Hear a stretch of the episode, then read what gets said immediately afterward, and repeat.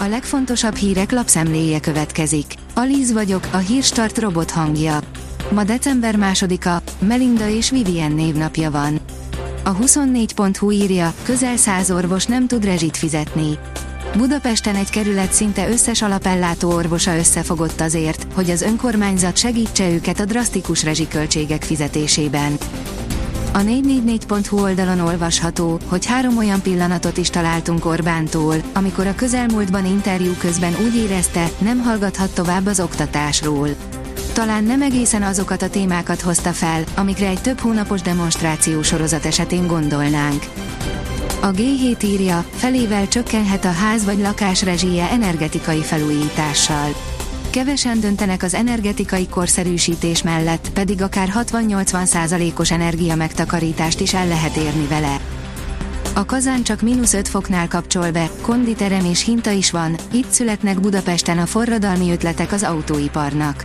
A Bosnak Budapesten van a második legnagyobb fejlesztési központja Európában. Az autóipar jövőjén dolgoznak itt, ehhez igazították a belső tereket is, áll a Forbes cikkében. Lángos 5500 forintért. Kipróbáltuk a drága belvárosit és egy kis külvárosi karácsonyi vásárt. Vajon mekkora különbség van árban, minőségben és hangulatban Budapest belvárosában található és a város szélén, a 17. kerületben elhelyezkedő karácsonyi vásár között?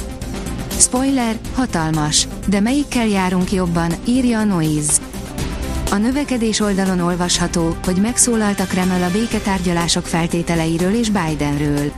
Megnehezíti a tárgyalási alapkeresését az a körülmény, hogy Joe Biden amerikai elnök az orosz hadsereg kivonását nevezte meg a Moszkvával Ukrajnáról folytatandó tárgyalások feltételeként jelentette ki Dimitri Peszkov orosz elnöki szóvivő. A startlap vásárlás írja, ingyenesen vehetünk fel készpénzt havi két alkalommal kereskedőtől is. A pénzügyi szektort érintő javaslatcsomag módosítását pénteki ülésén fogadta el az Országgyűlés Törvényalkotási Bizottsága. A sielők írja, azt már tudjuk, mely hazai sípályák nem nyitnak ki idén. A drasztikusan növekvő energiaárakat látva minden sielő kíváncsian várja, hol és mennyiért sielhetünk 2022-23 telén Magyarországon. A bérletárakról még nem érkezett info, de azt már tudjuk, mely sípályákon nem indítják be a lifteket. A Bitport oldalon olvasható, hogy korrendszercsere, a Vodafonnak három év alatt sikerült.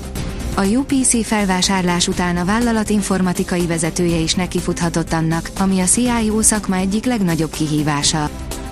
A Hír TV oldalon olvasható, hogy háború Ukrajnában most dől el, ki lesz a világura az elkövetkező néhány évtizedben. Mai vendégeink Boros Imre közgazdász és Tier Gábor a moszkvatér.com főszerkesztője voltak. Könyörgő cetliket hagynak az autósok az ablakban.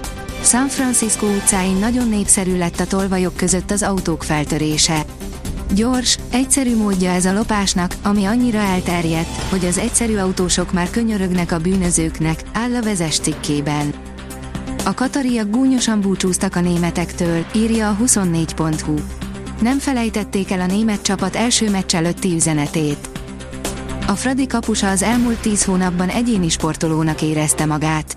Bíró Blanka súlyos sérülése után immár teljes értékű játékosa a Ferencváros keretének, írja a Magyar Nemzet. Változékonyabbra fordul az idő. A következő időszakban borult és változóan felhős körzetek is megtalálhatók lesznek hazánkban, kevés helyen a nap is kisüthet. Többször eleredhet az eső, áll a kiderült cikkében. A Hírstart friss lapszemléjét hallotta. Ha még több hírt szeretne hallani, kérjük, látogassa meg a podcast.hírstart.hu oldalunkat, vagy keressen minket a Spotify csatornánkon, ahol kérjük, értékelje csatornánkat 5 csillagra. Az elhangzott hírek teljes terjedelemben elérhetőek weboldalunkon is. Köszönjük, hogy minket hallgatott!